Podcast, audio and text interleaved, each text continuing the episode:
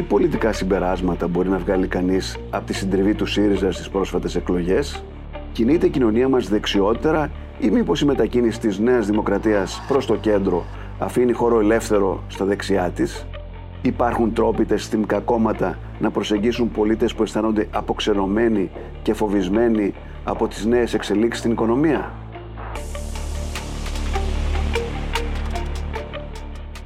Η άνοδος της ακροδεξιάς στην Ελλάδα εξηγείται από την ακροδεξιά στροφή σε κάποιες ευρωπαϊκές χώρες όπως η Γαλλία, η Γερμανία ή η Σουηδία.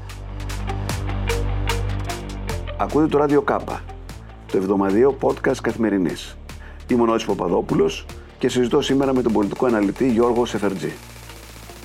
Κύριε Σεφερτζή, καλώς ήρθατε στο ράδιο Κάπα. Καλώς σας βρήκα. Τι συμπεράσματα βγάζετε εσείς από τα αποτελέσματα των εκλογών; Πάμε δεξιότερα δηλαδή ως κοινωνία που λένε κάποιοι ή ο Μητσοτάκης πήγε στο κέντρο και μείνανε τα δεξιότερα κόμματα ας πούμε της πολιτικής ανέστια.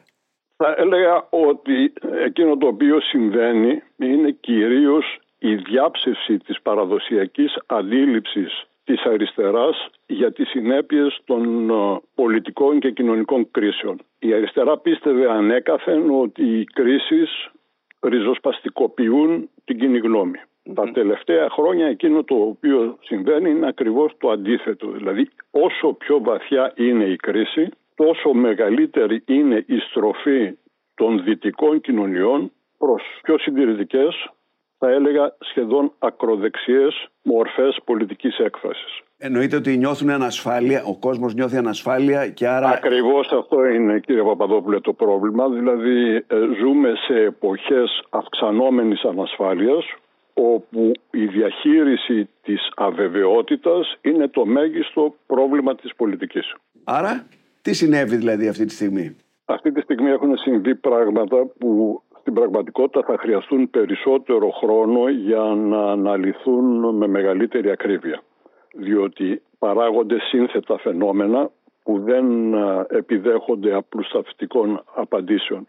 Mm-hmm. Αρχής γενομένης από το γεγονός ότι έχουν στρίψει προς τα δεξιά, το βάζω εντός εισαγωγικών, ας πούμε κομμάτια της νεολαίας που εθεωρούνται κατεξοχήν φιλόξενα για τις προοδευτικές δυνάμεις και έχουν αποξενωθεί από την αριστερά λαϊκές γειτονιές που κάποτε ήταν προπύργια ακριβώς της αριστεράς. Εννοείται ότι αυτό που είδαμε οι γειτονιές όπως στον Πειραιά, το Πέραμα κτλ. που περιμέναμε να ψηφίσουν αριστερά και ψηφίσανε Νέα Δημοκρατία. Ακριβώς. Τώρα, γιατί συμβαίνει αυτό είναι πιο σύνθετο να το εξηγήσεις, διότι δεν είναι μονοσήμαντες οι εξηγήσεις που μπορούν να δοθούν. Σε ένα μεγάλο βαθμό συμβαίνει εξαιτίας της αποτυχίας κυρίως του ΣΥΡΙΖΑ και να κυβερνήσει και να αντιπολιτευτεί αποτελεσματικά. Αλλά το κυριότερο είναι ότι έχει δημιουργηθεί ένα κενό στο πολιτικό σύστημα το οποίο όσο δεν καλύπτεται τόσο θα γεννά φαινόμενα τα οποία υπερβαίνουν την εμπειρία του παρελθόντος. Σε κάθε περίπτωση η Ελλάδα αρχίζει να θυμίζει όλο και περισσότερο αυτό που συμβαίνει στη Δυτική Ευρώπη, όπου έχεις επίσης την πολύ χαρακτηριστική στροφή των κοινωνιών προς τα δεξιά, ενίοτε δε και προς την άκρα δεξιά. Είδαμε Γερμανία, Γαλλία, Σουηδία, αλλά αυτό γίνεται από ανασφάλεια εκεί ή Αυτό γίνεται, γίνεται ναι. κυρίως εξαιτίας πρώτον της ανασφάλειας και δεύτερον του αισθήματος περιθωριοποίησης που έχουν τα λαϊκότερα κυρίως στρώματα έναντι των οικονομικών κυρίως εξελίξεων. Το είδαμε και στην Αμερική αυτό, ε, επί Τραμπ ας πούμε θα λέγαμε. Ε, ακριβώς, δηλαδή ε, παριστάμεθα μάρτυρες αποσταθεροποίησης παραγόντων των δυτικών κοινωνιών που θεωρούνται σταθερές και αποδεικνύονται να είναι κατεξοχήν ασταθείς. Η Αμερική κατά κάποιο τρόπο έδειξε τον δρόμο που στη συνέχεια ακολουθούν και οι δυτικοευρωπαϊκές χώρες και οι χώρες που φαινομενικά δεν έχουν καμία σχέση από πλευράς ανάπτυξης και πολιτισμού με την Αμερική. Και όμως τίνει να προσλάβει μορφή παγκοσμίου φαινόμενου αυτού του είδους θα έλεγα η συντηρητική επανάσταση των λαϊκών στρωμάτων κυρίως αυτών που αισθάνονται να απειλούνται από περιθωριοποίηση και από έκπτωση της κοινωνικής τους θέσης. Αισθάνονται πια ναι. ότι τίποτα δεν τους εγγυάται ότι θα μπορέσουν να κρατήσουν τα κεκτημένα τους και κυρίως ότι τίποτα δεν τους δημιουργεί την αίσθηση ότι μπορούν να εμπιστευτούν το πολιτικό σύστημα και τις κατεστημένες δυνάμεις για να το πούμε λίγο συνοπτικά. Και βέβαια η μετανάστευση φαντάζομαι εντείνει την ανησυχία τους όταν κάποιοι άλλοι παίρνουν τις δουλειές τους. Ασφαλώς. Θεωρώ ότι αν δεν αντιληφθούμε ότι το κεντρικό πρόβλημα είναι ακριβώς η κρίση εμπιστοσύνης προς το πολιτικό σύστημα και τις λύσεις που προσφέρει, δεν θα μπορέσουμε να αντιμετωπίσουμε μεσοπρόθεσμα τον κίνδυνο εκτροπής της δημοκρατίας και του πολιτικού συστήματος προς ε, κατευθύνσεις απόλυτου ανορθολογισμού και έκρηξης κοινωνικής διαμαρτυρίας νέου τύπου. Άρα είναι ένα φαινόμενο το οποίο δεν είναι παροδικό, ήρθε για να μείνει. Ήρθε για να μείνει μέχρι ότου αντιμετωπιστεί και για να αντιμετωπιστεί πρέπει να κατανοήσει η ρίζα του και τα αίτια του. Συνήθως στην Ελλάδα τα προσπερνάμε όλα αυτά είτε ως συμπτώματα συγκυρίας που ξεπερνιέται από το χρόνο είτε ως ε, δευτερεύουσα σημασίας φαινόμενα στα οποία δεν αποδίδουμε μεγαλύτερη σημασία. Σε εμάς είναι και πιο πολύπλοκο το θέμα γιατί όλα τα δημογραφικά δείχνουν ότι στα επόμενα χρόνια εμείς δεν θα έχουμε αρκετά εργατικά χέρια άρα θα χρειαζόμαστε μετανάστες από το εξωτερικό για να κάνουν τις δουλειές μας άρα κάποια κομμάτια της κοινωνίας πάλι θα ανησυχούν και θα ριζοσπαστικοποιηθούν. Ναι, εξαιτίας αυτό που θα μπορούμε συμβατικά ονομάζουμε ξενοφοβία, αλλά δεν είναι μόνο αυτό. Επιμένω ότι εκείνο που κυρίως γεννά αυτού του είδους τα φαινόμενα είναι η αίσθηση ότι κανείς δεν μπορεί να κατανοήσει τα συναισθήματα των περισσότερο ευάλωτων κοινωνικών ομάδων. Αυτών που ζουν καταδικασμένες να μεγαλώνουν εκτός των τυχών. Εάν δεν αντιμετωπιστεί ακριβώς σε αυτή του τη διάσταση το πρόβλημα δεν νομίζω ότι θα υπάρξει καμία λύση νομικού ή καθεστωτικού θα έλεγα χαρακτήρα στο πρόβλημα. Το εντυπωσιακό όμως είναι ότι βλέπω ότι οι εξηγήσεις που δίνει ο ΣΥΡΒΑ είναι ακριβώς αντίθετες από αυτές που λέτε εσείς. Δηλαδή, άκουσα διάφορες θεωρίες ότι ο Μητσοτάκης είναι νεοφιλελεύθερος ακροδεξιός και λόγω της ακροδεξιάς ατζέντα που ανοίγει δίνει τροφή σε ακροδεξιά κόμματα. Είναι και αυτό ένα σύμπτωμα της αδυναμίας που έχει δείξει η σύγχρονη αριστερά να αντιληφθεί τον κόσμο στον οποίο πλέον ζούμε. Και αυτό είναι επίσης ένα φαινόμενο που δεν είναι μόνο ελληνικό. Το ίδιο έχει συμβεί στη Δυτική Ευρώπη και είναι πολύ χαρακτηριστική η περίπτωση της Γαλλίας όπου η κοινωνική βάση της παλιάς παραδοσιακής αριστεράς έχει μετατοπιστεί στην ακροδεξιά Λεπέν και όχι μόνο για λόγους ταυτοτικούς όπως είναι αυτοί που δημιουργούνται εξαιτίας του υπερπληθυσμού των ε, μεταναστών στην χώρα, αλλά και εξαιτίας του γεγονότος ότι πια αισθάνονται οι μάζες που κάποτε κατέφευγαν στην αριστερά εντελώς εκτεθειμένες στις εξελίξεις από τις οποίες δεν τους προστατεύει κανένας. Είναι η έλλειψη του αισθήματος της κοινωνικής προστασίας εκείνη η οποία γεννά αυτού του είδους τις αντισυστημικές, ας τις πούμε έτσι, αντιδράσεις και μετατοπίσεις της κοινής γνώμης. Αυτό λοιπόν θεωρείτε ότι είναι η κύρια αιτία της συντριβής του ΣΥΡΙΖΑ στις τελευταίες εκλογές που είδαμε ότι έχασε γύρω 20 και μονάδες σε σχέση με το 19. Ναι, μία από τις κυριότερες αιτίες σίγουρο. Η δεύτερη κυρία αιτία είναι ότι ο ΣΥΡΙΖΑ κατάφερε πραγματικά το ακατόρθωτο, δηλαδή να βρεθεί εντελώς εκτός της ίδιας της πραγματικότητας που είχε δημιουργήσει μετά την ε, κυβέρνηση, μετά τη διακυβέρνηση της χώρας από την ε, ηγεσία του. Δεν κατάλαβε ότι αποτελούσε προϊόν μιας συγκυρίας, της περίφημης συγκυρίας του μνημονιακής αγανάκτησης και δεν μπόρεσε να προσαρμοστεί στις ανάγκες της κοινωνικές και της πολιτικές μιας διαφορετικής πια φάσης όπου η τυφλή αγανάκτηση δεν είχε κανένα νόημα πολύ δε περισσότερο που έδειχνε η κυβέρνηση της κεντροδεξιάς του Κυριάκου Μητσοτάκη να είναι σε θέση να χειριστεί καλύτερα την κοινωνική κρίση. Και όχι μόνο την κρίση με το μεταναστευτικό, αλλά και την κρίση την οικονομική. Άρα με αυτά που λέτε ο ΣΥΡΙΖΑ, γιατί δεν έχουμε δει να, να ψάχνει να βρει κάποια άλλη πολιτική, θα συνεχίσει να φιλορροεί; Κατά τη γνώμη μου, ναι. Πρώτον, διότι ακριβώς επειδή είναι γέννημα μιας συγκυρίας, όσο αυτή η συγκυρία αλλάζει, τόσο ο ΣΥΡΙΖΑ θα δυσκολεύεται να βρει τη θέση και το ρόλο του σε μια νέα πραγματικότητα. Ποια είναι η αντίδρασή του, η κλασική αμυντική αντίδραση της άρνησης μιας πραγματικότητας που δεν καταλαβαίνει. Από τη στιγμή λοιπόν που αρνείται να καταλάβει σε τι ζει και ποιες είναι οι τεκτονικές αλλαγές που βιώνουν οι κοινωνίες, τόσο θα δυσκολεύεται να συγκρατήσει τις δυνάμεις του, διότι εκτός των άλλων, και αυτό είναι το πιο εντυπωσιακό, εμφανίζεται να μην μπορεί να χειριστεί αυτό που λογικά θα έπρεπε να αποτελεί την βασική του δύναμη, δηλαδή τα συναισθήματα των στρωμάτων στα οποία απευθύνεται. Έχει μία αψυχολόγητη συμπεριφορά πλέον η οποία βεβαίως τον περιθωριοποιεί εκ των πραγμάτων διότι δεν του επιτρέπει να εκφράσει πολύ βασικές και στοιχειώδεις κοινωνικές ανάγκες. Να καταλάβω το εξής.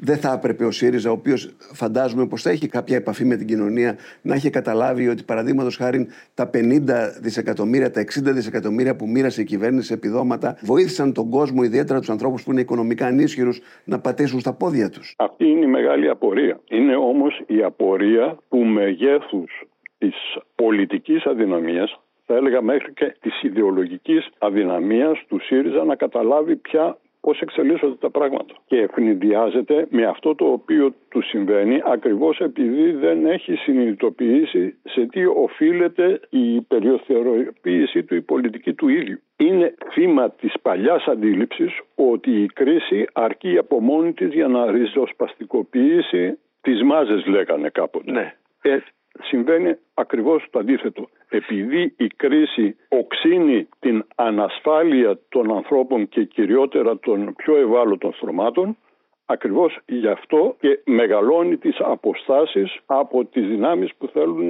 να εμφανιστούν ως οι δυνάμεις που εκφράζουν την ριζοσπαστικοποίηση των μαζών. Μα όταν υπάρχει συντηρητικοποίηση και όχι ριζοσπαστικοποίηση, αυτές οι δυνάμεις βρίσκονται μετέωρες στο κενό. Η εντύπωση είναι ότι το Πασόκ κάνει μια στρατηγική που είναι πιο πετυχημένη, γιατί, εν πάση περιπτώσει, έχει ένα πρόγραμμα, έχει, προτείνει κάτι στον κόσμο, δεν μηδενίζει τις πολιτικές και δεν έχει αυτή την ακρότητα, την τοξική ρητορική που έχει ο ΣΥΡΙΖΑ. Ναι, και πιθανότατα αυτό να αποδειχθεί βραχυπρόθεσμα, μάλιστα να είναι το μυστικό της επιτυχίας του διότι μοιάζει να έχει κάνει την επιλογή να είναι το κόμμα του συγκεκριμένου και των συγκεκριμένων απαντήσεων σε συγκεκριμένα προβλήματα και όχι του κόμματος των γενικών θεωρήσεων που είναι εκτός πραγματικότητας. Αυτό πιθανότατα αποδειχθεί ότι είναι αυτό που είπα προηγουμένως η συνταγή της επιτυχίας του, του Πασόκ κυρίως εξαιτίας του γεγονότος ότι ο κόσμος και ιδιαίτερα οι νέες γενιές σκέφτονται πια πολύ διαφορετικά από τον τρόπο με τον οποίο σκεφτόντουσαν παλιότερα οι νεολαίοι που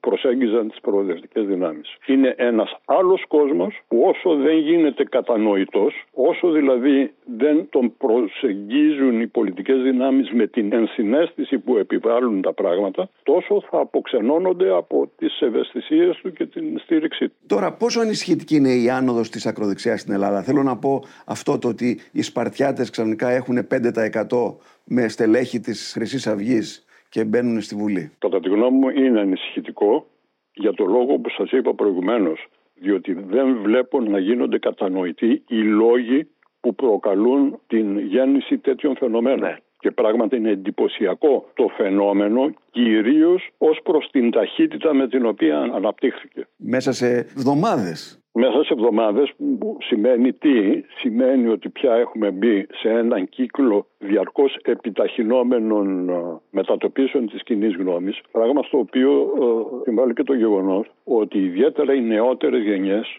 ούτε κάθονται να ασχοληθούν περισσότερο με θεωρητικά ζητήματα όπως αυτό που συνήθως χαρακτηρίζουν τα ενδιαφέροντα της αριστεράς ούτε αφιερώνουν στο χώρο της πολιτικής περισσότερο από το χρόνο που τους επιτρέπει μέσα σχεδόν σε κλάσματα δευτερολέπτου θα έλεγα να σχηματίσουν μια άποψη. Καλός ή κακός πρόκειται για γενιές που διαμορφώνονται με την ταχύτητα και την λογική των μέσων κοινωνικής δικτύωσης και κυρίως τον τρόπο με τον οποίο πλέον χρησιμοποιείται η γλώσσα που δεν είναι η γλώσσα του παλιού λόγου, είναι η γλώσσα κυρίως μιας μετασχηματιζόμενης εικόνας που απορριθμίζει εντελώς τις παραστάσεις και τις προσλαμβάνουσες παραστάσεις της νέας γενιάς. Τώρα, πιστεύετε ότι αυτό που κάνει η Νέα Δημοκρατία, ο κ. Μητσοτάκης, παραδείγματος χάρη τα διάφορα προγράμματα με τα οποία θα δίνει φθηνότερα σπίτια στους νέους ανθρώπους, προγράμματα με τα οποία θα προσπαθήσει να ενισχύσει το εισόδημά τους,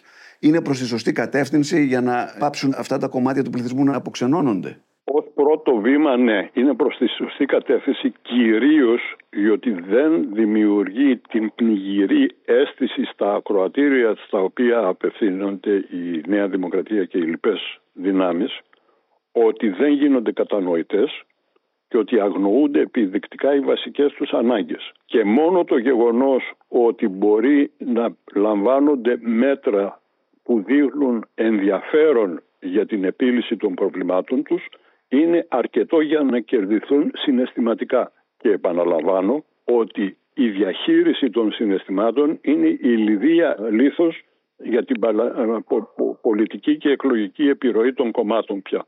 Άρα, Από ναι. αυτή την άποψη έχουμε να κάνουμε με μια πολύ εντυπωσιακή αλλαγή που είναι ακριβώς η μεταμόρφωση του προφίλ του Κυριάκου Μητσοτάκη ο οποίος θεωρείται κυρίως ως τερούμενος ενσυναίσθησης και αποδείχθηκε κυρίως μέσα από την επιτυχή χρήση των μέσων κοινωνικής δικτύωσης ότι είναι αυτός ο οποίος περισσότερο μπόρεσε να ταυτιστεί με το κοινό αίσθημα αυτών των νεότερων ανθρώπων.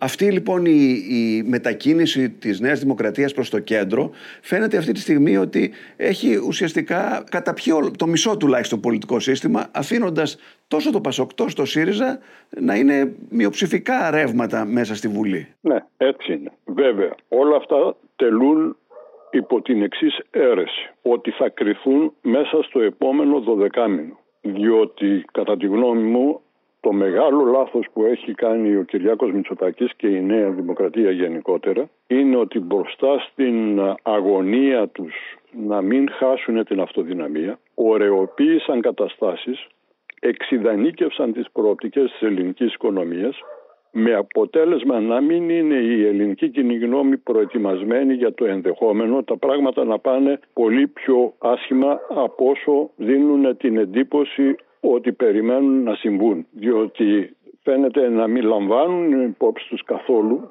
κυρίως οι εικόνες που δημιουργεί η Νέα Δημοκρατία του γεγονότος ότι πλέον από Σεπτέμβριο η Ευρωπαϊκή Ένωση επιστρέφει στις εποχές της λιτότητας, θα βάλει τέλος στις παροχές του κοινωνικού κράτους έτσι όπως αφέθηκε το περιθώριο να δοθούν στα πανδημικά χρόνια, στα χρόνια της πανδημίας, με αποτέλεσμα ασφαλώς να γίνει πολύ πιο σκληρή η επιβολή πολιτικών λιτότητας που για πολλά ιδιαίτερα λαϊκά στρώματα θα έχει δυσάρεστες επιπτώσεις για τις οποίες επαναλαμβάνω ότι φαίνεται ότι δεν έχει προετοιμαστεί κανένας. Εάν μεν πάνε καλά τα πράγματα, ας πούμε με τον τουρισμό, πολύ ωραία, εντάξει, πιθανότατα να ξεπεραστούν τα προβλήματα που ενδεχομένως δημιουργηθούν. δημιουργηθούν. Εάν όμως, όπως είναι πάρα πολύ πιθανό, οι οικονομικές εξελίξεις και στη Δυτική Ευρώπη και στον Δυτικό κόσμο δεν επιτρέψουν, για παράδειγμα, να συντηρηθούν τα τουριστικά ρεύματα το επίπεδο που βρίσκονται σήμερα, θα έχουμε οδυνηρές εκπλήξεις ως προς στέρηση πόρων εύκολου χρήματος που αυτή τη στιγμή έμοιαζαν να είναι εξασφαλισμένοι. Αυτό λοιπόν θα είναι μια πολύ οδυνηρή εξέλιξη που το χειρότερο είναι ότι θα καταστήσει τον κίνδυνο της ακροδεξιάς ακόμα μεγαλύτερο ακριβώς επειδή θα εντείνει την ανασφάλεια και την αβεβαιότητα μέσα στην οποία θα ζουν πια ακόμα και μεσαία στρώματα τα οποία θα χάσουν όχι μόνο τα προνόμια τους αλλά και την ίδια τους τη θέση στην κοινωνική ιεραρχία. Η πρόθεση από ό,τι φαίνεται της κυβέρνησης του κ. Μητσοτάκη να προχωρήσει σε μεταρρυθμίσεις, γρήγορα σε μεταρρυθμίσεις σε θέματα τα οποία πονάνε τον κόσμο όπως παραδείγματος χάρη είναι τα θέματα της υγείας. Έχουν πιθανότητα να στεφτούν με, με επιτυχία; Θα πιάσουν τόπο; Εάν α, επιβληθούν γρήγορα. Διότι πια ο χρόνος δουλεύει εναντίον του πολιτικού συστήματος, θα το έλεγα γενικότερα. Δηλαδή εναντίον των δυνάμεων του ορθολογισμού και της λογικής. Δεν υπάρχει χρόνος, αυτό που σας έλεγα προηγουμένως και ίσως δεν επέμεινα αρκετά,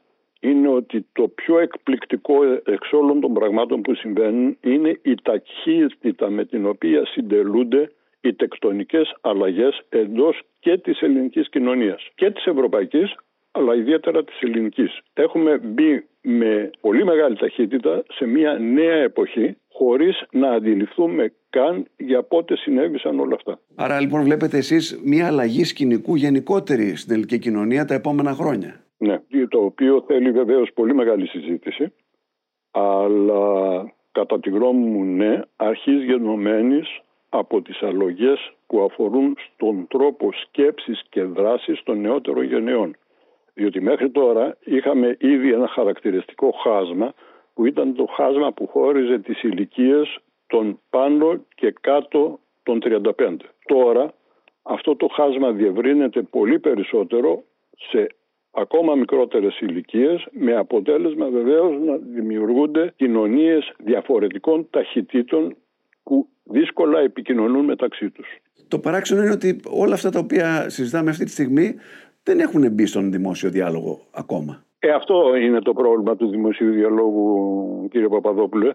Γι' αυτό βλέπουμε άλλωστε και την αποχή να σπάει για μία ακόμα φορά το ένα ρεκόν μετά το άλλο. Και το χειρότερο είναι ότι αυτό το φαινόμενο μας δίνει μάλιστα και την απάντηση γιατί συμβαίνουν τα υπόλοιπα φαινόμενα. Για παράδειγμα δεν ασχολήθηκε ακόμα κανένας σοβαρά με το γεγονός ότι το μεγαλύτερο ποσοστό των ψηφοφόρων των Σπαρτιατών είναι ψηφοφόροι που προήλθαν από την αποχή των εκλογών της 21ης Μαΐου. Ποιοι είναι αυτοί δηλαδή, είναι αυτοί που απήχαν από τις εκλογές του Μαΐου διότι θεωρούσαν ότι καμία πολιτική δύναμη δεν μπορούσε να τους εκπροσωπήσει και που εμφανίστηκαν στις εκλογές του Ιουνίου ακριβώς μετά την ανακάλυψη εντός εισαγωγικών των Σπαρτιατών.